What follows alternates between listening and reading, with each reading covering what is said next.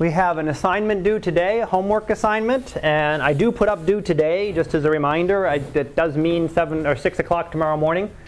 So if you haven't turned it in, I know a number of you turned it in. You can turn it in after class or before, right between class and lab. If you want to do that, if you're going to submit it, again, don't email it. Go into D2L. There's a Dropbox link at the top, and there's a Dropbox for homework assignments. Just save it as homework one and upload it there. You do have to upload it. You can't type it into the box and submit it. It won't let you. You have to attach a file in the Dropbox to do it. So it won't let you type it all in there. If you have to do that, type it in, you've got to attach something. It can be a junk file, but if you don't attach something, it will not permit you to submit. And I think it's just a security method to make sure that you didn't just submit a blank assignment. But you can submit that again. If you're working on them tonight, that's fine. As long as I get them by tomorrow morning, I'll look at those and I'll have them back probably within a week. I should have them back by next. I hope to have them back next Friday. I try to make sure I get things back within a week if I at all can. Quiz one is up and should be available now. Um, I don't think anybody took it in this class. I didn't get a chance to check this one, but I haven't quite finished chapter one, so probably a better idea to wait until after class today. Then I'll have covered all of the material that will be on it. And that will be available through Wednesday, so I will put a last reminder up on the board Wednesday that says if you didn't take it this weekend, you have another chance to, to do it. Um, the quizzes, they're, they're online, so they're, they're open book. You're allowed to use your books, but don't waste a lot of time because they're still, they take about 15 minutes in class. That's about what I give you online. So you're not going to have five minutes to look up each question. But if you have books or notes or those review sheets that I've provided, if you have those, you can certainly have them with you when you're doing it to remind yourself of something. But again, just don't spend lots of time searching for one answer because you know, or save that till the end. Answer the 11 you can figure out, and then go back and work on the 12th with the time that's remaining, because it will cut you off and not let you save anything after the deadline is passed. But, but anything you save before is still good, but it will cut you off after, after that time. Exam one in class here on next Friday. So we will do that on Friday, covering chapters 0 through 2. At least chapter 0 will be done with 1 today and starting on 2. And as much of 2 as we get through by Wednesday is what it will cover. So if we don't quite get through all of it, I'll cut off the last, last little bit. That way we can still do the exam on that, on that Friday. I'm thinking the best way to do it because the exams vary in how long people, labs do a little bit too, but exams vary in how long it takes people to do them. I'm leaning towards doing the lab period first that week and then the exam in the, the, exam in the lab period and that will give you the chance that if i have people who finish the exams in 20 minutes and i have people who take all 50 minutes to do it. And either is fine but that way i'm not holding somebody back for it. So if you're done with classes after that you'd be, you'd be done. So we'll do lab next friday. We'll do a lab at 9 at this time and we'll do the exam the second lab period. That way when you're done with the lab period that way you don't have to come back after the after the exam to take the lab. So Again, I say people finish in that. If you want to take the whole time, you're more than welcome to use the entire class period. I have some people who want to wait to the last minute and double check everything. That's great. Doesn't, doesn't, doesn't matter to me. I'll be here for the whole class period anyway. But I just want to, I want to let you know that you have, you'll have that option. First solar observations are due the next week on the 14th, and homework 2 is up on D2L, or should be. I did a double check that. I checked it for the other class, and I didn't check for yours, but it should be up on D2L. I'll take a look at that between classes and make sure it's up there. You can access that now. It should be in lesson three. In lesson three, and I'll bring copies of it on Wednesday. I didn't bring any copies today, so I'll bring those on Wednesday. If you want to jump start on it and work on it on the long weekend, if you just want to forget about astronomy for the long weekend, you'll get it on Wednesday, and you'll still have more than a week to do it. But it's, it is up there and available right now, and that'll cover the next couple of chapters. Questions? No, no, no. Okay. Picture of the day for today the halo of the cat's eye. So, this is actually a planetary nebula. You see? Planetary nebula.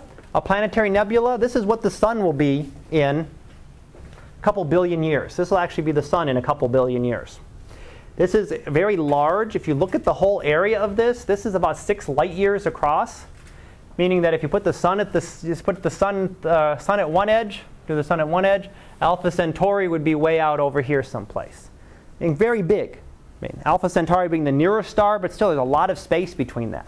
What a planetary nebula is, it's a star near the end, at the end of its life, a star much like the sun. And what happens is it gets big. When it exhausts its fuel in the core, the core starts to collapse, but the outer layers grow and get larger and larger. So it gets bigger. So the sun at some point will get twice as large as it is, and three times, and ten times. It'll eventually encompass the orbit of Mercury. It'll get larger and encompass the orbit of Venus, and it will encompass the orbit of the Earth. So we'll be gone.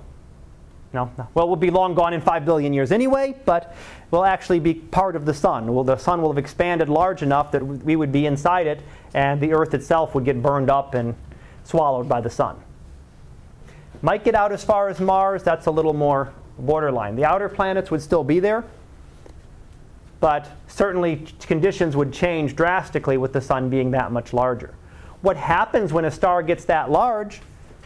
You got a very, very big star. The total gravity really hasn't changed. You've pushed things further and further away. So they're not held as tightly. And when the star gets unstable, it pushes off the layers of the star. So there's the outermost layers of the star way out here that have expanded greatly out into space, again, several light years away from the star itself. Closer in, this is actually, the Cat's Eye Nebula is actually this one right here, is actually the very central portion of this nebula. That's the nebula that we know as the Cat's Eye. And in fact, on Sunday, that was specifically the picture of the day as well. And that's looking at just the inner core a little prettier than the other one. That's the inner core. Those are the, those are the layers of the star that have been pushed off into space.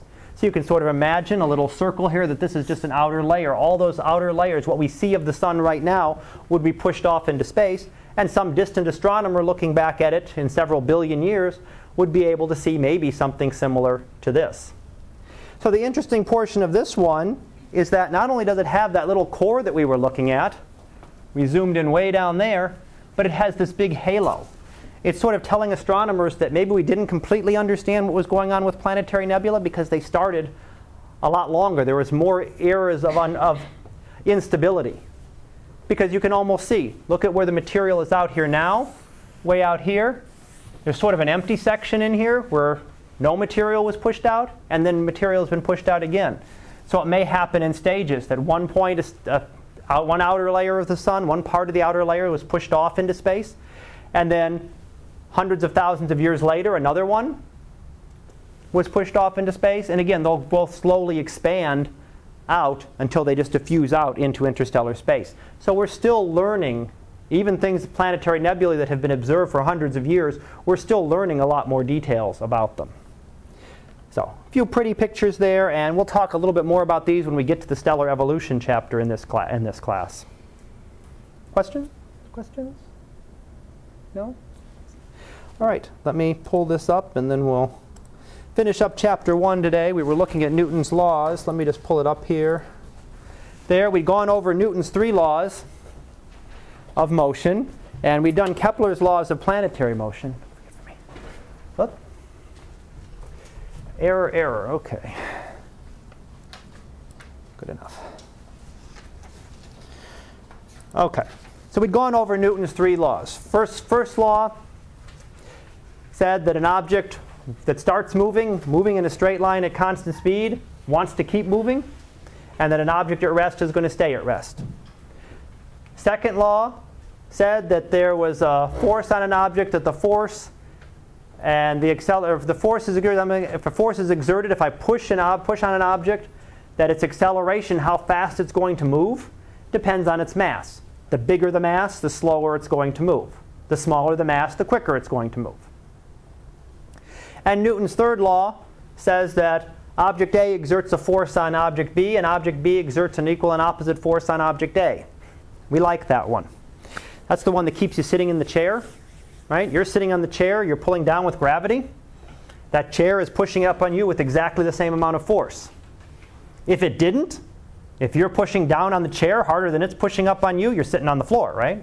You break the chair. If it pushes up harder than you're pushing down on it, well, there's a force, now you're going to move up. So anti-gravity, it's going to push you up into the air. So the chair is very smart. It knows, you know, depending on who's sitting on it, it knows exactly how much force to give to keep them sitting right there. But that's essentially Newton's third law. If it didn't work, again, you wouldn't be able to sit in the chair. If that chair didn't exert the same force on you, there'd be a force and you'd be sitting on the ground. And then if the ground wasn't sitting in the force, we'd all be crushed down to a great black hole at the center of the earth. Okay, so those are Newton's three laws of motion. The other law that we're going to look at is talking about gravity. On the Earth's surface, the acceleration due to gravity is about constant. It varies a little bit depending on how high you are above. You know, sea level, at sea level it's one value. If you get a little bit closer, if you're below sea level, then it's be a little bit bigger. If you're up on the top of a tall mountain, it'd be a little bit smaller. Doesn't change a whole lot anywhere on the surface of the Earth. You're talking tiny fractions of a change. Could be measured, but nothing that would change. And it's always directed towards the center of the Earth. So it doesn't matter where you're standing on the Earth. I mean, if you think about it right now, we're at a latitude of 40 degrees. So if you just imagine standing at a ball at 40 degrees, you know, we're all standing off at some odd angle like this. Those in Australia would be standing upside down. I mean, they're standing, their, their feet are pointing up and their heads are pointing down. It doesn't feel like that wherever you are because gravity works in one direction. It always works towards the center of the Earth. So you know, feels like we're standing on the top of the earth right now because we're directed straight up and down, but really because of gravity, we're really pointing out at a, at a big angle, you know, almost halfway, halfway between the ground and, the, and straight up. But it's always directed towards the center of the earth. So when you throw something up, gravity will always pull it back down. Now if we look here, this is what Newton gave us, is the law of is his universal law of gravitation. And he said for two, any two objects with mass, that's what we mean by massive objects means that they have mass. Doesn't mean that they're super heavy objects, doesn't have to be stars or planets, can be any two objects, as long as they have some mass with them. The gravitational force is proportional to the product of their masses. So, depends on how massive each one is, divided by the square of the distance between them. And up there, squeezed in there in between them, a little bit small, is his actual equation.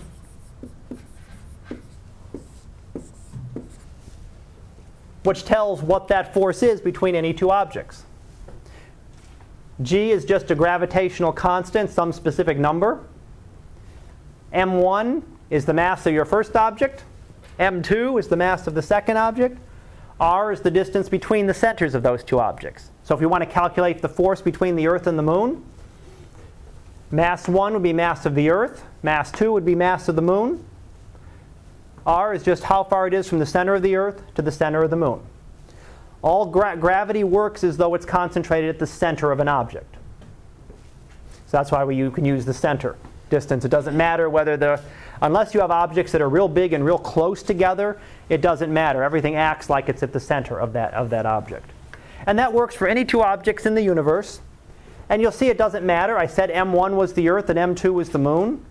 The equation doesn't care whether you switch those two. So the force of gravity that the Earth pulls on the Moon is going to be exactly the same as the force of gravity that the Moon pulls on the Earth. The force is identical between those two is two objects. Earth pulls on the Sun, Sun pulls on the Earth, exactly the same amount. The gravitational force depend, also depends on how far away the objects were. So what it means is that if objects are twice as far away, we were to take the Earth and move it from one astronomical unit away from the Sun to two astronomical units away from the Sun, the gravitational force is going to change. G doesn't change. We didn't change the masses in this case. We said they're still the same. But we changed the distance we changed it from 1 AU to 2 AUs, and that means the force is going to be four times smaller. Twice as far away, four times smaller amount of force. And that's what this r squared means. So 2 times further away, 2 squared is 4. It's going to be 1 fourth the amount of force. 3 times further away, 1 ninth the force. Four, five times further away, 125th the force. So it's going to vary depending on how far, how far away. So if we could move the Earth twice as far away, the gravitational force drops down quite quickly. So the force gets much less and less as you move further away from an object. Conversely, if you move closer, if you can move the Earth twice as close to the Sun, so instead of 1 AU, move it into half an AU, then the force is going to be four times larger. Now, I don't give you the equation. You might, I don't think I gave it to you on a homework. I don't think I'm giving it to you on the homework either, but I could give you that on a homework. I might give it to you and uh, we might do something with it in the lab. But in terms of a quiz or anything else, I'd, I might ask you this kind of number. If we double the distance or triple the distance, that's the kind of number I'd ask you to be able to remember for the equation. You won't have to plug in the value for g and masses and scientific notation into a calculator for, for a quiz or for an exam.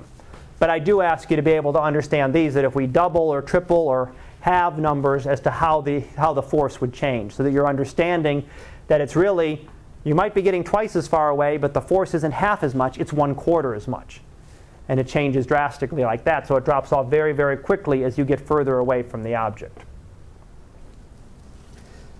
All right. So what does this do?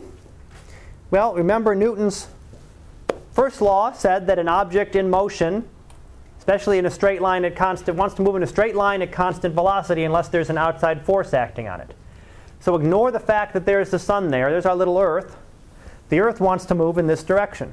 It wants to go in a straight line. It doesn't want to go around the sun. It wants to go in a straight line. But the sun is exerting a force on it, pulling it inward, so that instead of following this line, it ends up here. Now it wants to go this way. The sun is still pulling it in, so it's going to end up here. It's essentially falling around, constantly falling around the sun. So the Earth is constantly falling around the sun. The moon is constantly falling around the Earth. It's just moving fast enough that it never will land. It'll keep going around in an orbit. But it's essentially just in a state of free fall around the, around the object.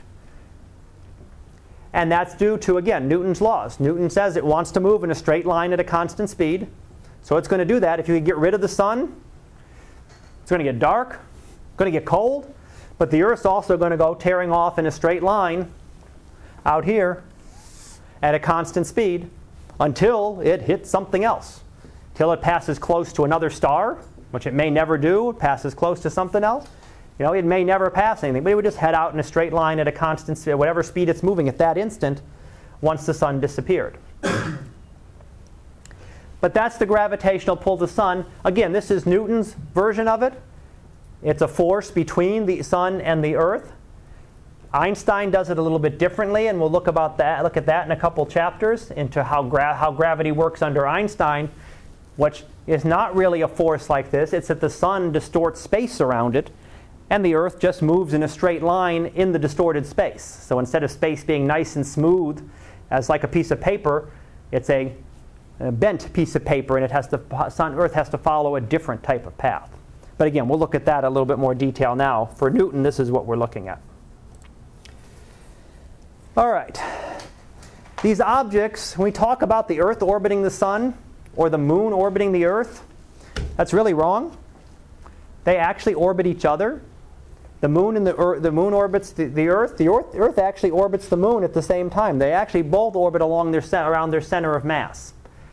And what a center of mass is, is kind of demonstrated here with the seesaw. If you have two people of equal mass sitting on a seesaw, it's going to balance. If you put two people on one side, it's not going to balance unless you move them in significantly closer. The more mass you have on one side, the closer they have to be to your little pivot point, and the further away the other person has to be in order to get it to balance. This would be what we call the center of mass. Now, when we look at two stars or a star and a planet, they don't orbit around, one doesn't orbit around the other, they both orbit around the center of mass of the system. And I'll show you that in a diagram here. If we look at two objects in the top one where the masses are exactly the same, they orbit around that, and we see lots of stars like this. They go around. They're never going to intersect because they're always on opposite sides of the orbit. They're always going to be right opposite that common, uh, common focus, as it's labeled there. So they're never going to crash, even though their orbits, orbits intersect. They're never actually going to, they're never going to intersect themselves, but they're both orbiting around that. Now that's the extreme case where everything is both the same size. As you start to increase masses, here's a mass of one unit and two units, so this has more mass. It's not going to move as much. It's going to move a little bit less. This is going to move a little bit more because it has less mass. Its acceleration is not going to be as large. Going back to Newton's second law. Finally, if you go to the more extreme case where you've got a star, a star and a planet orbiting it, the star or sun has a much, much larger mass than that poor little planet out there. So the center of mass isn't at the center of the sun. It's a little bit outside of that. And the sun orbits around that too, as does the planet. When you look at it, and if there's a big difference in mass as there is with the Earth and the sun, that center is not all that far away from the center of the sun. But it's still there. And it's sort of like what I mentioned last time when we talked about, you know, dropping something or dropping a ball and the earth pulls the ball towards it. Well, that ball pulls the earth towards it as well. Earth's a lot more massive, so it's not going to move a lot. You know, but some teeny tiny bit you could calculate. You could do a calculation, figure out the force, figure out, yeah, the, the Earth accelerated up a teeny tiny bit when you dropped that. You know, not something you're going to be able to easily measure, but you could calculate how tiny it would be, but it is there and it does exist. Similar thing here. You're getting in very, very close, and that's, that offset won't be that far. But the sun is actually, if you trace out the path of the sun in space, it's actually following a little tiny circle, ellipse, around that center of mass, around where their masses and distances balance out, essentially. So a lot more mass here. It's got to be a lot closer to that pivot point than the planet does with a lot less mass. Now, Kepler's laws that we looked at, we looked at those last time. Kepler's laws said the orbits were ellipses. Newton can actually prove that from his theory. His theory of gravity says that the orbits of the planet should be ellipses. Actually, they can be a little bit varied. Kepler was a little more specific for just our planets, but in general, any kind of orbit, Newton says not only are they ellipses, but they can actually be any conic section which just, just means that they could be a circle is one example, an ellipse is one example. But there are also other kinds of orbits, like parabolas or hyperbolas. Parabola or hyperbola sort of look something like that. You may have seen those in a class. They, they don't close, they don't go back. So an object that had an orbit like this would come in, come in by the sun, and go out and never come back. We have objects in orbits like that. In fact, we've sent some out. You know, spacecraft that are sent that escape from the, that are escaping from the solar system, they're on a hyperbolic or parabolic orbit. They're never going to come back. So they come in, they move, have moved around certain planets. Now they're zipping out into space, and they're never going to come back. Comets, some comets actually have orbits like this. They can come in close to the sun and get thrown out very, very quickly, and never come back. So Newton can go through all of Kepler's laws. His first law, and talk about the ellipses. He can explain exactly why the planets move faster closer to the sun. Increased gravity, right? Closer to the sun, gravitational force is going to be stronger. If the force is stronger, the acceleration will be larger and it's going to move faster. As you get further away, it's going to be the opposite and it's going to slow down. And as I mentioned last time, Kepler's third law actually,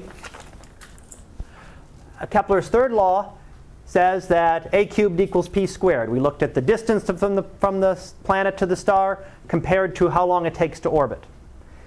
Newton actually comes up with one, and one of the, one of the labs we may look at a little bit later on does this and actually goes through and you can calculate masses of objects and you can determine, uh, determine the masses. We'll use that and look at it when we do Let's look at stars' orbits. We can determine masses of stars based on how they orbit. We can determine masses of galaxies based on how they orbit. We can determine masses in clusters of galaxies based on how everything is orbiting there. All right, chapter 1. All right, let me go over the summary here. Unless there are questions first. Newton, Kepler, Galileo. Kind of brush through a lot of astronomers there really quickly. All right. The first models of the solar system were geocentric. So put the Earth at the center. Big problem with that is that you could explain retrograde motion, but you couldn't explain it easily. You had to make those weird, you have to, you have to have the Earth, the planet going around the Earth, but it didn't really go around the Earth. It went on a circle that went around a circle. So when you start going on a circle that goes around a circle, it doesn't really, it works. You can predict them, and you can put as many circles as you want and as many speeds and sizes to make it work, but it doesn't have a good, easy explanation for the retrograde motion, that backwards motion of the planets. The heliocentric model did do that. Very easy to explain retrograde motion in that all we're doing is passing it up. We're passing the, we're passing the star, or passing the planet, sorry. Earth passes Mars, it looks like it goes backwards. Galileo's observations, I went through all of those last time, I'll give you about six of them. and they didn't prove anything about the Earth. So they didn't prove that the Earth went around the sun. They proved that Venus went around the sun. They gave a lot of evidence that supported the heliocentric model, but I just want to make it clear they didn't really prove anything about the Earth. You could make a model with the Earth at the center that fit all of Galileo's observations. It just got harder and harder to begin to be able to accept it when there were so many other things. You know, why did the Earth have to be at the center? Wouldn't it be easier if we tried if we had the Earth being one of the planets? Wouldn't that make for a much simpler solar system instead of sun orbiting the Earth, and everything else orbiting the sun. Kepler, we mentioned Kepler last time, and I went through his three laws. Again, he found those from observation, so he took all that, took all the numbers he looked at, all the numbers that Tycho had made, and came up with three laws of planetary motion, again, based just on what they'd observed. That explained that the planets' orbits were ellipses, that they move faster when they're closer to the sun, and that there's a relationship between how far they are away from the planet and how fast they orbit the planet. So Kepler's, Kepler's three laws, and you'll see three laws. Three scientists like three laws. So you'll see you know, gravity was by itself there, but Kepler's three laws. We did Newton's three laws. We've got a couple, one or two others that have groups of three laws that we'll come up with. All right, and we talked about the Newton's laws of motion. I went through those at the end last time. They can explain Kepler's findings. Kepler didn't make the observations, Kepler made the findings based on Tycho's observations.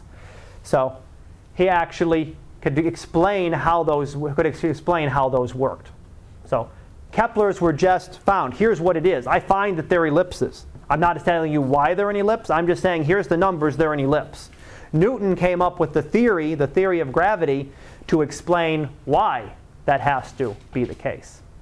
And in fact, Newton had to do a lot more than that. Not only did he have to come up with gravity, but in order to solve all of his equations, he had to invent a whole new branch of math.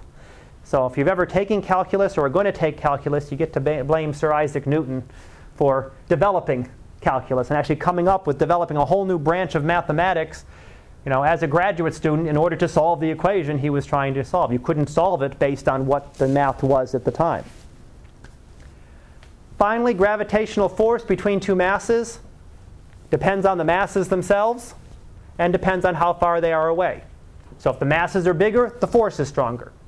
If the masses are smaller, less force. If they're closer together, force gets stronger. Further away, force gets less. The thing to note that I should have mentioned before and I didn't is that if the two objects have mass, this force is never zero. No matter how far away I put them, 15 billion light years away, let's, if you square put that into kilometers and square it, that's a heck of a big number, but it's still not going to make it zero. It's going to make it an incredibly tiny force, but it's not going to be zero. So that means even as the Voyager probes are traveling out and escaping from the solar system, the sun is still pulling on them. Not enough to stop them and pull them back. The Earth is still pulling on them. You're still pulling on them. You know, calculate your force. Get your mass, get the probe's mass, get the distance, how far away. You know, you're exerting some force on it. It's tiny. It's, it's almost zero, but it will never be zero. Even at the edge to the edge of the universe, there would still be some slight force between those two objects. It never will actually become zero. All right. Questions on chapter 1? Nope, we're ready for the second chapter, or third, ch- ready for chapter 2, the third chapter. Don't worry, it gets worse when we hit chapter 4.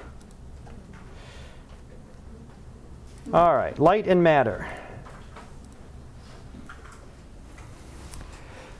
So, Very beautiful picture of a nebula there. Probably see some of those, maybe see one of those for a picture of the day later. We had a kind of nebula earlier. This is a little bit more of a star forming region instead of a dead star. This is more of a region where stars form.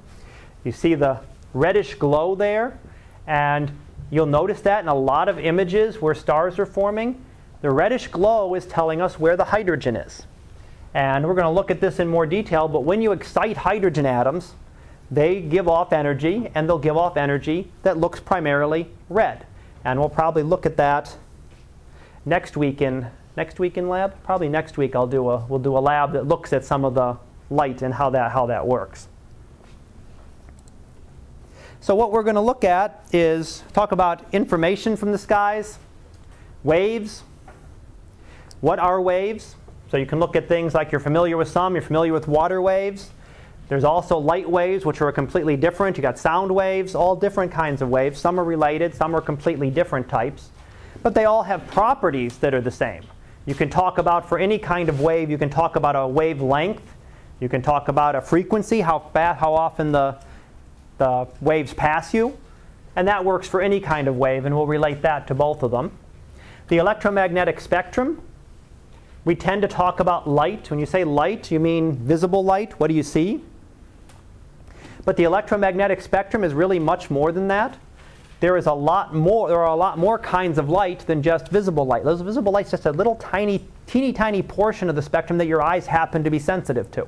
It's what your eyes happen to see, because the sun emits lots of visible light. So our eyes develop to be sensitive to visible light. Um, the electromagnetic spectrum also includes things that go to either edge of that, like infrared radiation, ultraviolet radiation, X rays, gamma rays, radio waves, they're all the same type of radiation as light.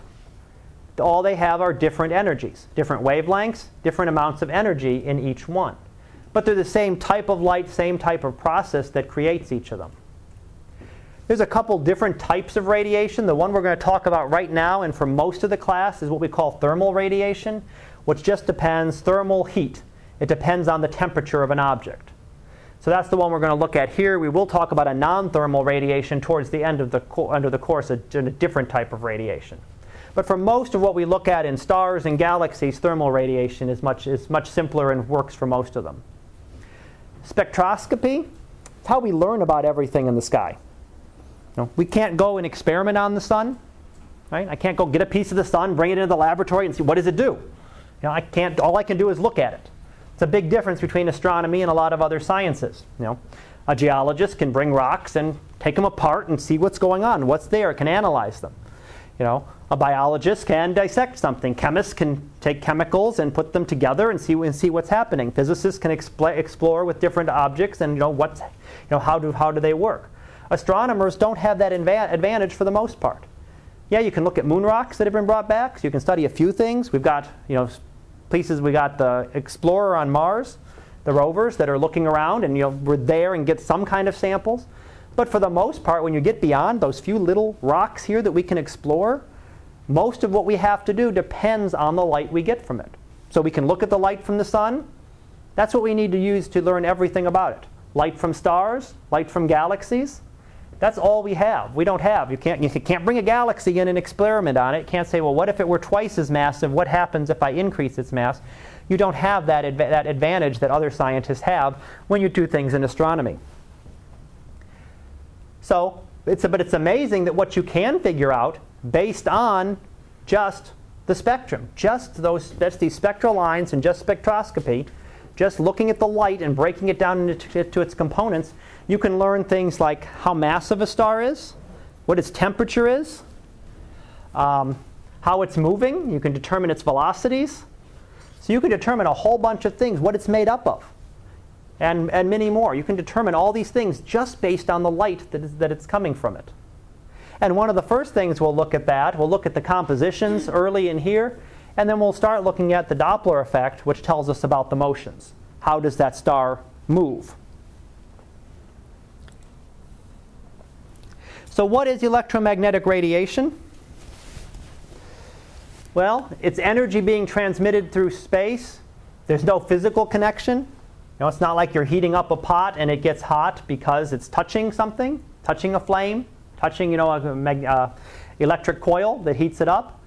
It travels through space without any physical connection, and it's just a varying electric and magnetic fields. So as we say, an electromagnetic wave, it's an electric field. What generates a magnetic field, what generates an electric field, and that just travels through space. The most common example of it is light. So visible light, as you see the image here, and you'll see this little um, key down at the bottom. This is the entire electromagnetic spectrum. You'll see this on a lot of the pictures shown here. In fact, you may have seen it on ones before. I don't think, I don't know if we had anything else before. But this has highlighted V for visible light. So that's telling you that that image is, invisible, is visible light. You will see images later on that are in radio, infrared, ultraviolet, X-rays, or gamma rays when you look at all of those. We'll look at images in those as well. And we'll find that the universe looks quite different depending on which one that you look at.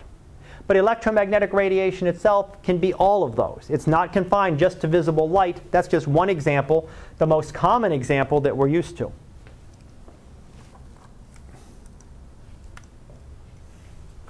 How do waves work? Well, here's a diagram of a wave, right? We know what a wave looks like. Think of it as a water wave. Again, a light wave would be, would be similar, much, much smaller, very, very small waves, but would be similar, has the same uh, parts to it. Crest is the peak, the highest area that you get. Trough is the lowest part of the wave. So when you're looking at a water wave, the crest and the trough. The amplitude is how high the wave gets over sort of its average area. Average area is what they call the undisturbed state. If there was no wave, the water would all be right here. So an amplitude is how high it gives above that or below it at the peak would be the same. And the wavelength. The wavelength is just the distance between the successive peaks. So if you're talking about water waves, they might be a few feet or a few meters apart.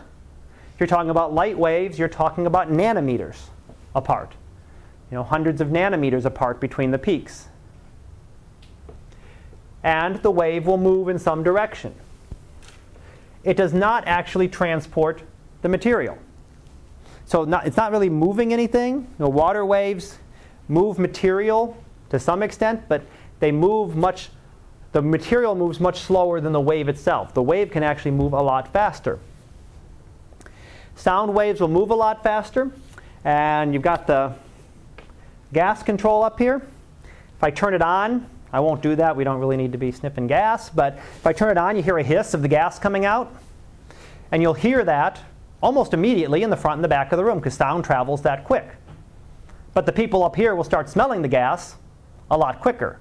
The actual material to move takes a longer time to diffuse through the classroom than the sound does. The sound will be there, back there, you know, almost instantaneously when I would have turned it on the smell, the actual gas, would take a longer time to diffuse to the back of the room.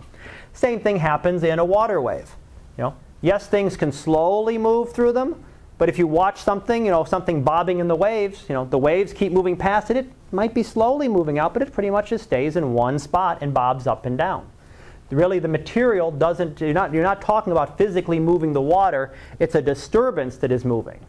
So that means that it's not really even the same water that's moving. The water is pretty much staying in one spot and just going up and down, not moving from side to side, near as quickly as the wave is. The disturbance moves through faster than the material. So here's the example looking at that. Here's the water wave. Water moves up and down. So if you put if you throw if you have a stick floating in a pond and you throw a rock in to make waves, that stick is going to bounce up and down right where it was pretty much, yes, there's some energy and it will move a little bit, but pretty much it's just going to bounce up and down where it was and not move as the waves move past it. So it's the water that's going up and down. The water that's tra- the water that's going up and down, the disturbance is what bring transports the energy. And in a water wave, it can transport energy. You know, can do get enough waves, you can do damage to the next shore. You can start eating away at the shore because energy, the way as the waves hit it, are receiving energy. But you can also transmit energy in terms of electromagnetic radiation. So electromagnetic light waves can also another way to transport energy. Now, some of the other terms that I'm going to give you here. Again, defined to waves. I talked about the wavelength already, the distance between the two, two crests of a wave, two adjacent crests. The frequency is if you're standing at one point, so you're standing in the water, and you count how many waves hit you every second. Okay, in water waves, that's probably not necessarily a good one because you don't get a whole lot of waves hitting you each second, but do it per minute. Okay, the same idea. You know, how many waves? You stand there for a minute and you got hit by 10 waves, 20 waves, 30 waves. That tells you the frequency, how often you're getting hit by that wave. That would work for light waves as well. The frequency would be you pick some point, how many wavelengths, how many wave crests pass you every second. So second is the official one. That's how you actually do the calculation in terms of trying to understand it from like a water wave point of view, which makes sense to you, something you can, you know, you can't imagine sitting there watching the red light waves passing your eye and counting how, how many passing you each second. You can't do that. But you can imagine standing in the water and having, you know, 10 waves hit you every minute, 20 waves, 30 waves, you know, and you can tell the difference between that, how often you're getting hit. So that's frequency. Period is the time between successive crests. So if you're standing in the water and you get, you know, a wave hits you, and five seconds later another hits you, the period would be five seconds. If it's 10 seconds before the other one hits you, then it would be 10 seconds. Now things like water waves could change, right? Depending on the water conditions, you might get more or less at a given time, and they could change. For light, they'll stay the same. For a certain color of light, certain wavelength, the period and frequency would remain unchanged. They'll always be the same. So if I pick out red light of a very specific uh, frequency of a very specific wavelength, it's never going to change. Its period and frequency are a specific number. And there's a relationship between the two, which just said that the period is 1 divided by the frequency. Frequency is 1 divided by the period. So if you know one, you know the other. They're just inverted. So if you have 10 waves hitting you every second, Got a real lot of waves are just tearing in there on, on, the, on the shore. 10 waves every second. Um, that would be your frequency, 10 waves per second. Your period would be one tenth of a second per wave. A wave would hit you every tenth of a second. Again, for water waves, that's a little overkill. That's a lot. You know, even not, not even getting that down in Louisiana now, you're not getting 10 waves every second. But just to give you some numbers that you can think about there. Okay, wavelength I defined a little bit before. Just the distance between successive crests. So one peak, the next peak. If you're looking at the water waves, you know, they might be a few feet apart, a few meters apart, a few inches apart if you've got lots of waves coming in, depending on exactly how close they are. Then we can figure out the velocity. The velocity is the speed at which the crests move. Again, it's not the speed at which the water moves, it's the speed at which the crests are moving. So they're moving a lot faster than the water. And you can figure out that velocity if you know the wavelength and the period. So how long is the wave? So it's, you know, wavelengths are one meter across, one, one meter between waves. The period is one second, one hits you every second. Then the velocity is one meter per second. So waves are coming every, every second. You're getting every they're, they're traveling at a velocity of one meter per second. Again, the water is not traveling at that speed. Just the disturbance in the waves are.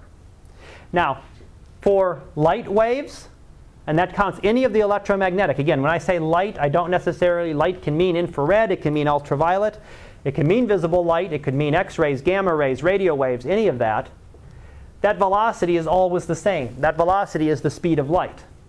So while water waves can change, light cannot. Light has only one specific velocity that it can travel at. So light waves, radio waves, if we send a radio signal to the nearest star, it takes four years to get there because that radio wave can only travel at the speed of light. All right. Now some of the other terms you'll see. Diffraction is how waves bend when they go around an obstacle. Here's the example with the breakwater, right? Supposed to keep the waves from coming straight in, kind of def- deflects them a little bit. It doesn't cut them off nice and sharp, as you notice there. You see how they kind of bend around it and get, it, and get in there. Waves have this property. Light waves do this as well. Light waves will bend around, a proper, around, around an object. And one example of that is if you've looked at an image of a star, you see an image of a star often, a bright star taken, almost has that little star pattern to it, right? It's got those little spikes to it. That only occurs because of diffraction. That is the tele- that is that you're seeing part of the telescope. And what most of these have, and we'll talk about them in a couple chapters when you have telescopes, is that if you're looking down the tube of a telescope and your mirror's way down at the bottom there, the light reflects back up, and then astronomers put another little mirror there to redirect the light either off to the side or just straight back down. Well, that light, that mirror can't just hover in space. You know, no anti-gravity just to keep it staying where it is. So you have some sort of support. It's attached to the edge of it. And when the light comes around that, it gets diffracted and gives us the same pattern. You actually see that kind of image of this mechanism that's holding the secondary optics in place. And you end up seeing that in a star.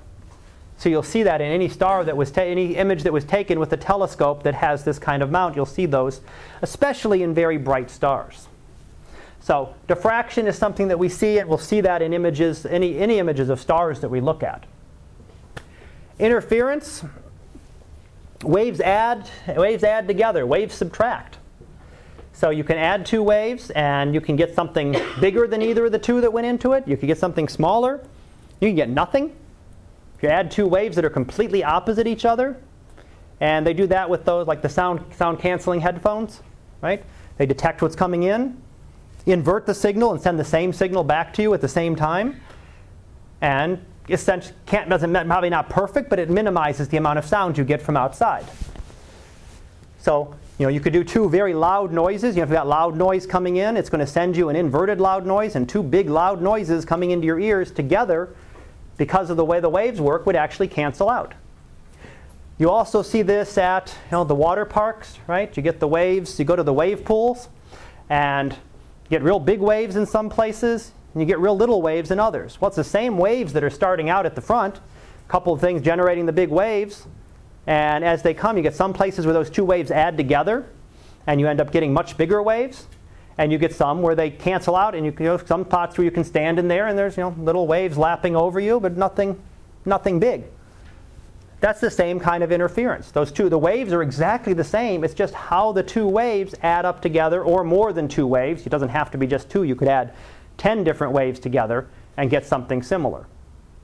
So you may get something larger. You may cancel it out completely. But what you see is not this wave and this wave. You don't see two waves together. You just see one result wave, is all you'll see. Okay. And then these are the electromagnetic waves, water waves, sound waves. You know, I talk about them with the electromagnetic waves to give you some examples of how the waves work, but there are some big differences. Water waves have to travel in water, right? They have water wave. Sound waves have to travel in something. You know, sound waves from me are traveling through the atmosphere to you, you know, through the atmosphere in the room to you. They've got to travel through something. There was a vacuum here, other than that we'd all be suffocated, you wouldn't hear me talking, right? My, my lips could keep moving, but no sound would be making it to you. Because they need, the sound waves need to travel through something. Electromagnetic waves are different. They do not need a medium to travel. They don't need to travel through something. That was only realized, what has it been, about 100 and, 120, 130 years now? I mean, before that, there was actually thought, I mean, waves were waves. They all had to travel through something. So the idea was that space was filled with this ether, you know, just some diffuse material that allowed the light waves to travel. Again, they proved that that wasn't the case a while, a couple, about a little over 100 years ago now. But it was something that's thought if you have to travel through something. It's a good thing in a way, since we know there is nothing out there, that light doesn't have to travel through something. Otherwise, it wouldn't be very pleasant here on Earth. Right? If light waves couldn't travel through the vacuum, no stars, you wouldn't be able to see them. They might be generating light, but it can't get through the space to, see, to you, just like sound can't. Wouldn't be able to see the moon, wouldn't be able to see the sun. I mean, light just couldn't travel through them. You wouldn't be able to see anything. So it's fortunate that electromagnetic waves do not need a medium. The way they're created, and I'm not going into much details in this, get into much more physics than we want to do, but it's charged particles moving that actually create these electromagnetic waves. So you accelerate the charged particles to create them. but I'm not going into much more detail, detail than that. Let me see what is, just see where I am. Well, let me finish up with, let me start about magnetic fields, which are a little bit different, and then we'll take a break and do our, do our lab for the day. The magnetic fields and electric fields are, are combined together in a electromagnetic wave. So you have an electric field which varies, which gets stronger and weaker, and it turns out that a changing electric field generates a magnetic field. So that electric field changes and generates a magnetic field. Then that one changes and generates an electric field. So it's a, it's a continuous process. One, form, one, the, one forms the other, the other forms the next one, and they just keep going through space. The magnetic field here that we're familiar with is something that's, uh, this is the Earth's magnetic field, and it will exert forces on charged particles. That's another good thing. That protects us. We've got a lot of charged particles coming from the sun. If we did not have a magnetic field, they come zooming straight into Earth, and we get hit with a lot more charged particles than we would otherwise. As it is now, they get deflected by the Earth's magnetic field. They kind of follow along the magnetic field lines, and they do still strike the Earth, but not all over, but they primarily strike way down at the poles. So, South Pole, North Magnetic Pole, that's where they primarily strike. These are actually the particles that cause the aurora. So, the, if you look at the glow in the sky, you always see it. The northern lights, the southern lights, that's the particles from the sun that would normally be striking us. They all get funneled down these magnetic field lines, and they do strike the atmosphere, but only way up in northern, northern areas and way down in the far, far southern areas. Unless they're extremely intense. The more intense they get, you can actually see them down at even our latitude here. And in fact, some of the most extreme ones have been visible You know, there's been some that have been visible down in the southern U.S., in Florida. And one of the worst ones, I think, there was actually discussed that there were aurora visible in Hawaii. That was like 100 and, 150, 160 years ago. There was an extreme storm that distorted things, distorted the Earth's magnetic field that much that material, instead of just striking up here, was actually getting all the way down towards Hawaii. All right, so I'm going to go ahead and stop there, and that's that covers a lot of the introductions to waves, and then I will pick up on Wednesday, and we'll see how much further we get through it. We should get a chunk of the way through it. We probably won't get through the last section or two, and but whatever exam-wise, whatever we get through on Wednesday is all I'll cover. I won't. I'm not going to hold you for material that I haven't actually talked about yet. So exam-wise, certainly all chapter zero, all of chapter one. Chapter two, we'll probably get through where is it? Slides. We'll probably get through the electromagnetic spectrum, thermal radiation. We'll probably get at least through spectroscopy and hopefully into, probably at least through spectroscopy and the spectral laws. I don't know if we'll get into spectral lines. Probably will not get to the Doppler effect before the exam. So that's what I'd be leaning towards, but of course you'll know for sure. We'll know for sure on Wednesday exactly where, exactly where we've gotten. Any questions there? Otherwise, take a break and we'll start in a few minutes. Yeah. For the quiz, yes. are we able to save it and come back to it, or do you have to finish it all in? It's you. You have to do it all at once. It's only if it's 15 minutes once you start it. It starts the timer. If you exit out, then it's still timing you. So, yeah. Other questions? But yeah, as I say, anything you're going to have with you, if you're going to have your book, 15 minutes doesn't Usually people do them in class, they finish them in 10 minutes. You know, five, 10 minutes, a lot of people finish them. So relatively quick. Um, if you're looking stuff up, you're going to try to look up details and confirm each answer, you're not going to have time. So uh, what I recommend, you get three, I put three on each page. There's 12 questions. So I look, I look through them, go through each one, read, read them quickly, answer. If you know two of them, answer those two, and it'll save it automatically as you go from page to page. Then go back and look at the one. So if you can go through in the first five minutes and answer, hopefully, six or seven questions, I'm hoping. You know, then go back and look up. But don't waste your time. You'll spend five minutes looking up number one. If it throws you, go to number two because it's gonna it's gonna be bad. It'll be bad otherwise. Okay. All right. Let's go ahead and take a break, and we'll come back in a little bit, and we'll start on the. I'll get the lab stuff set up here.